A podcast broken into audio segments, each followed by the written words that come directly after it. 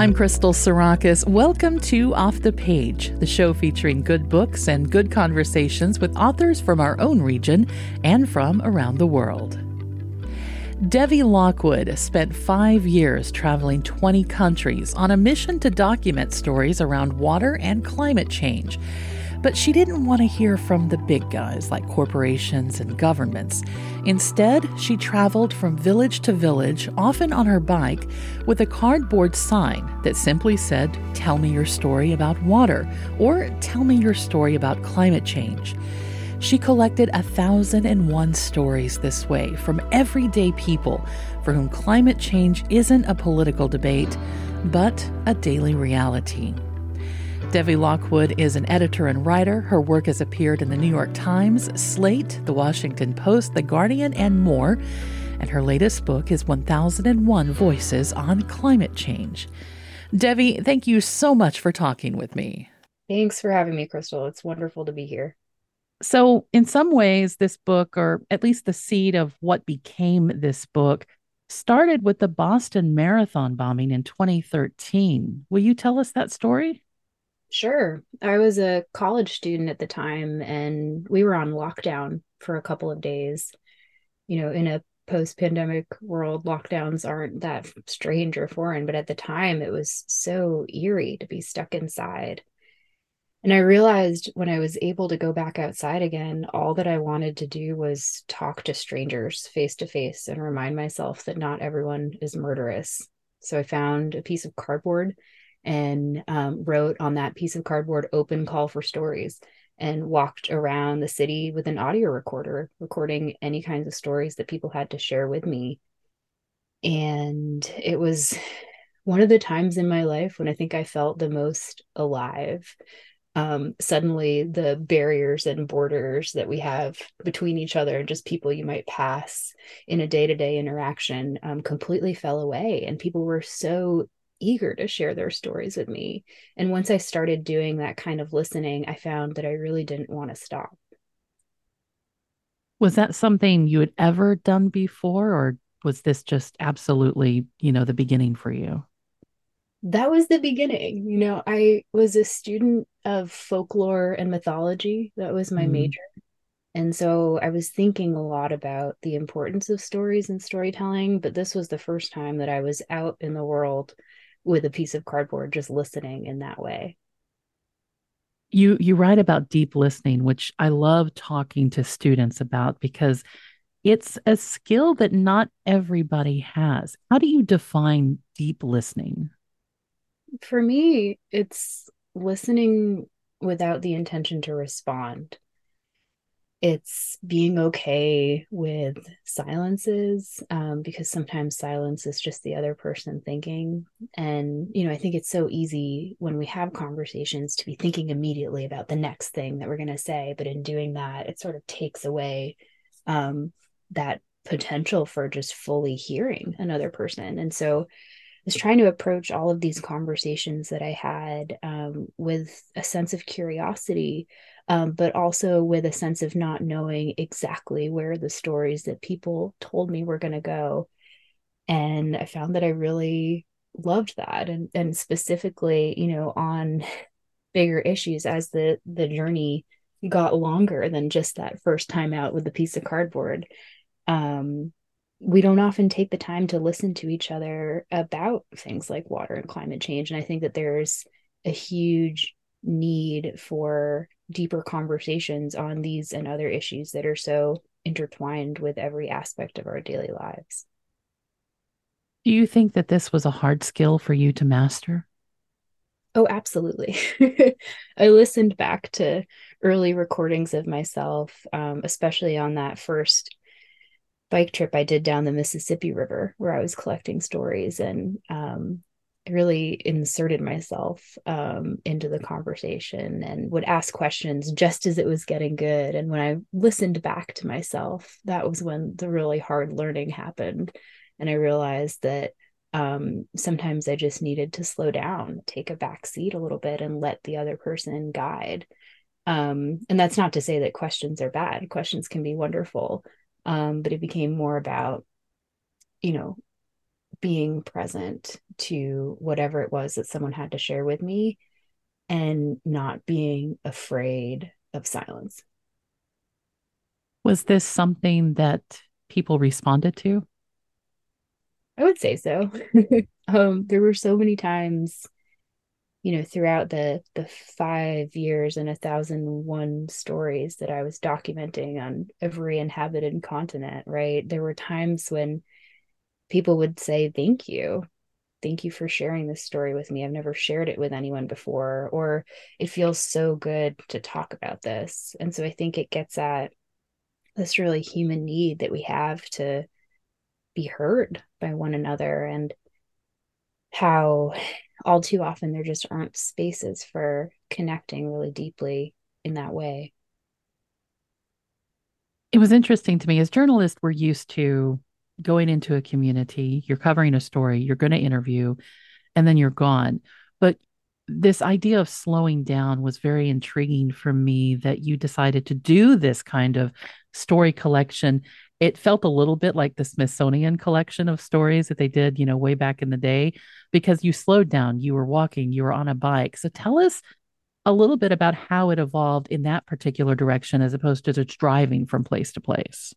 Sure. I mean, gosh, I just love riding my bike. I think it's a wonderful way to get around. And and when I'm on the bicycle, there's no windshield wipers between me and the world. It's just this full immersion.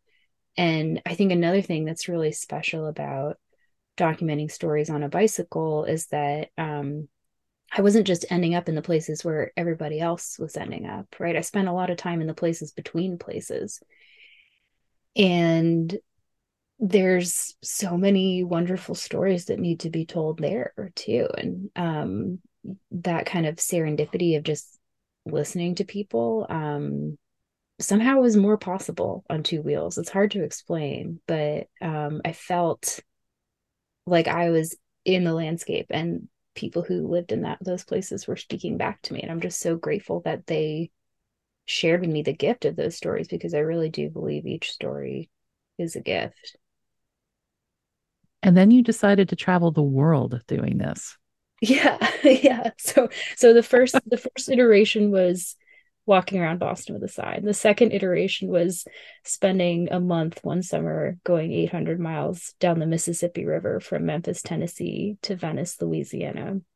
And then the third iteration was going all over the world, um, 20 countries and um, not all of that was by bike but all of it was was with this same intention of being slow. Um, and yeah i i changed the cardboard sign. So rather than just saying open call for stories it said tell me a story about water on one side and tell me a story about climate change on the other. And people really responded to that. Why that particular focus you know, it, it came from that time I spent in the lower Mississippi River Delta and met a woman named Franny Canetti who um, lived, I think, about 50 miles south of New Orleans.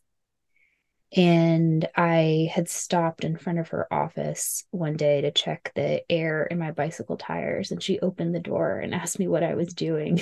and um, we ended up sharing her lunch that day and she told me about a hurricane that had swept through her home the year before. And um, her home was completely washed away as was that of her neighbors. And many people decided to just up and leave the community after that. Um, but she and her husband decided to rebuild uh, rebuild their home on stilts a small mobile home. And i asked her if she could imagine a time in her life when it wouldn't be possible to live there anymore. And she told me, not in my lifetime, but I think you'll see it. And there was something so chilling and sticky about that story. Sticky in that I just couldn't stop thinking about it once I got back home to the Boston area. And as I was re-listening to these stories that I had recorded and and writing through them, I realized that it would be so powerful to hear other examples of how climate change is impacting people's lives, um, not just in along the banks of the Mississippi River, but in other parts of the world too. And I wondered what it might mean to put those stories in conversation with each other. Um, so I applied for a grant, um, a whole bunch of grants, and got a whole bunch of no's and one yes um, from the Gardner and Shaw postgraduate traveling fellowships from Harvard, and and I was so elated to just be able to try, you know, mm. see see what I could hear. One of the first places you visited um, was Tuvalu, which is an island nation in the South Pacific. Describe that place for us. It's small, very small. If you're approaching by plane, it feels like you're going to land in the water until the last possible minute when a strip of a runway appears out of nowhere. And um, it's a coral atoll nation, um, which means that there's a you know collect small collection of islands. Um, the main island is called Funafuti, and uh, about ten thousand people call Tuvalu home. And there used to be a freshwater lens under the island, such that people could dig a shallow well and have water for drinking, bathing, anything you might need fresh water for in daily life but when I was there um, in 2014 into 2015, the people I met told me that the water had become both salty and contaminated in the early 2000s from sea level rise. And so all those wells are now repurposed as trash heaps. And all the water for drinking and washing and bathing comes from the rain and so there used to be thatched roofs, but those are a thing of the past. And now there are um, aluminum or tin roofs, and each roof has a kind of pipe attached to a large rainwater tank. And it's not always raining, but um, when those infrequent rains do come, people will leap out of their houses to make sure that the water is going exactly where it's meant to into the rainwater tanks because every drop of that water is precious. And I met um, a woman named Angelina there whose story was so so powerful to me for a couple of reasons. Um, she's my age. She's a mother of three. And she told me that um, in the last drought that had happened about a year before I was there, her daughter was a newborn. And there were rations of water. So each family would get one bucket of water per person in the morning and one at night. And that meant that she and the older kids were forced to wash themselves in the salty water of the bay side of the island. But for her newborn newborn daughter, um, the salt water gave her the most terrible rash. And she said to me, she said, Devi, how can I make the decision between having water to bathe my child and water to drink or cook rice?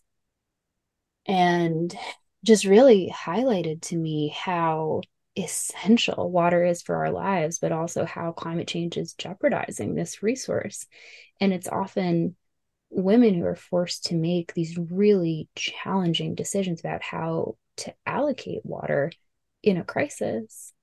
Um, and more than that, um, Angie told me that her family has been applying repeatedly for what's called the Pacific Access Category Visa. So, this is a visa program that the government of New Zealand has set up with Tuvalu and other island nations such that people can apply um, to to leave their home and come. There's a large expat community of Tuvaluans who live in Auckland specifically. And so Angie and her husband and their kids have been applying for this lottery year after year because they don't see their future on the islands. And that was a theme that I heard from many younger Tuvaluans who I spoke with in the month that I was there. But older Tuvaluans told me that they see climate change as an act of God they couldn't imagine leaving the bones of their ancestors that are buried in the front yard. And as I heard these stories, I realized too that climate change is a migration issue, right? If we mess with the amount of water that's available in one place, inevitably that's impacting um, people's ability to live in that place. And furthermore, it's prompting migration, not just within the South Pacific, but in other parts of the world as well. It's interesting. There's still some debate. Um, I use that in air quotes in the United States as to whether or not climate change is a real thing. Do you see that debate reflected in the other parts of the world that you visited? You know, I spoke with a handful of what we might call climate deniers. Um, and there's some really wonderful research out of the Yale program on climate change communications where they've mapped, um, this is specific to the United States, right? But rather than just saying there's climate change believers and climate change deniers, they have what they called global warming six Americas, right? So on one end of that spectrum, there are people who um, recognize the threat of climate change and are making massive changes in their lifestyle in order to accommodate what they see as this great crisis. And on the other side of the spectrum, you have like complete trolls who are often mm. the loudest voices in the room, but are saying that this doesn't exist. But in between, we have people who are maybe dismissive or doubtful or who just aren't able to engage with the enormity of this issue because it is so scary to think about it, right? But I think it's too simplistic to just say that there's two sides of that coin. Um, but what I heard when I was, you know, wearing my tell me a story about climate change sign in other parts of the world, I remember in in New Zealand meeting a, a couple named Bill and Julie who were wonderful, so kind to me, so hospitable. I ended up um, in a beach town on a national holiday, a bank holiday that I didn't even know about. And so all the campgrounds and all the hostels were full, and I had no idea where I was going to spend the night. So I asked this very kind couple if they had any ideas, and they immediately said that I should spend spend the time with them, which was kind and we had tea and biscuits and then they were asking what i was doing and i said recording stories about water and climate change around the world. And they said oh climate change right? Um, and they went on to tell me that they were so frustrated with seeing the same images of the same iceberg calving into the ocean on the evening news. And they just thought that this couldn't possibly be real and someone was in it to make money and as I listened to them, you know, again, getting curious about it, because this is a perspective that is important to understand as well. What I really saw was just a, a failure of the science communication. And I think oftentimes the words that we use to discuss climate change are really abstract and inaccessible to most people. Um, and furthermore, it's a failure of science education um, that, you know, these topics aren't accessible for many people mm-hmm. and so i think that in in the field of communication about climate science specifically we just have a duty to be telling stories about what's happening with climate change not just in terms of parts per million of carbon dioxide in the atmosphere and not just in terms of you know glaciers calving into the ocean or the same image of a polar bear on an iceberg right um, but to talk about how this is affecting people's lives right now and to explain complicated and nuanced subjects in a way that is accessible because this is an issue unfortunately that's not going away. And it's only something that we're going to have to continue dealing with throughout not just your and my lifetime but the lifetimes of the generations behind us. I think for me, that was the most valuable takeaway from this book is that it didn't focus on these giant ideas. These were real people dealing with real issues every day. Things like you don't you don't think about how having to wash your baby in salt water is going to affect your child or there's a situation right now uh, with the Mississippi because of the drought in the Midwest. The Mississippi levels are lower, and that has allowed this saltwater wedge to push back up the river. There are communities today in Louisiana, St. Bernard Parish is one of them, Plaquemine, I think, is another, that are so inundated with salt water creeping into their groundwater that the residents there have been using bottled water for everything since June, I think. Wow. But it seems like this is something that most Americans would just be surprised to learn is happening. yeah, I think it's so easy to think that floods and fires and drought and displacement and and you know problems with salt in the water supply is far away or it's in the future or it's somewhere else. But these are issues that are happening right now. It's happening in the lower mississippi river delta as we speak. And i think it's just where listening becomes so important and opening ourselves up to dealing with things that are hard frankly. Um, but i think that you know listening isn't just an ending point. Listening can be a stop on the way to co-creating solutions that bring people in rather than push them away.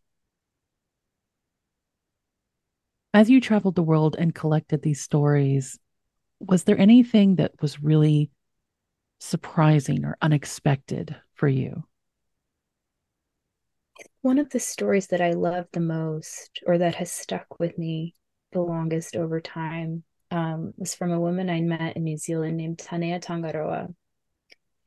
And she has spent more than two decades restoring a wetland in our hometown of Wanganui um, that had been used as a dump site for trash for years. I think it was a post World War II um, dump that was unlined. And so it's this, you know, place that people thought of as toxic and completely unwanted. but this was right next to, um, she's indigenous, she's Maori, and this is right next to the place where her community lives. And also there's a school nearby. And she sometimes with her sister, sometimes with other members of the community would just spend time um, honoring that land by hauling out tires and reintroducing native plants and um, doing the slow work. I think sometimes we want fast solutions, right? But slow work. She she showed me how um, over time, as she reintroduced these native plants, that different bird species were coming back, and just the joy that she feels in in watching that happen in this wetland, right? And the wetlands are the lungs of our water supply in so many ways. Um, and and not only has she has she done that re- restoration work, but also on the education side of things, which environmental education is so important. Getting kids outside, getting them to understand what the issues are, but also what some kind of small level, but I say small, really, it's a large thing. These local solutions are so massively important. And so she's teaching kids not only about the work that is to be done in that restoration, but also the names of the different plants and animals and the cycles of the seasons. And um, to me, it's just so beautiful because it's slow, it's rooted in place, and it's one woman who was really determined to make a difference in her community and she did and she still is now and the impacts of that action will reverberate hopefully across generations do you think there are places that you visited that will become uninhabitable? Oh. I mean, unfortunately, yes. um, but at the same time, in the same breath, there's so much joy in these places. And when I think about somewhere like Tuvalu, you know i'm not i'm not a scientist. I was just there to document what it was that i saw but the fact that people of my generation are leaving i think says something. Um but there was so much joy there. And i think i think that you know the the culture of dancing in Tuvalu is so beautiful for example or these like really raucous card games and you know the way that neighbors really look out for each other um, those types of things are hard to to translate and transfer to another place. And there's a deep sense of loss that comes with that kind of leaving. Or even in you know the the franny who i spoke with in the lower mississippi river delta right she couldn't imagine leaving home because it's home. And and at the same time you know i think that it's a, a hard reality we have to grapple with. And i don't know that i have an answer that i can see into that future but i know that people are amazingly resilient and and that there is joy to be found even in the most difficult of circumstances if we just look at it that way. Maybe one of the first answers is just listening to each other. Hopefully. You know i believe in it. You believe in it. I think there's there's a lot of power in listening and when it's done well um, i think it can it can change things for the better. Well Devi thank you so much for talking with me thank you it's been a real joy 1001 Voices on Climate Change is available now. You can find out more about Devi Lockwood on her website, devi-lockwood.com. Off the Page only exists with the support of people like you. Thank you so much for donating to keep the show going. And if you like what you hear, please leave us a like or a review. It helps get a bigger audience to listen to our stories. Off the Page is a production of WSKG Public Media. I'm your host and producer, Crystal Sarakas. Thanks so much for listening, and I hope you'll join me next time we go off the page.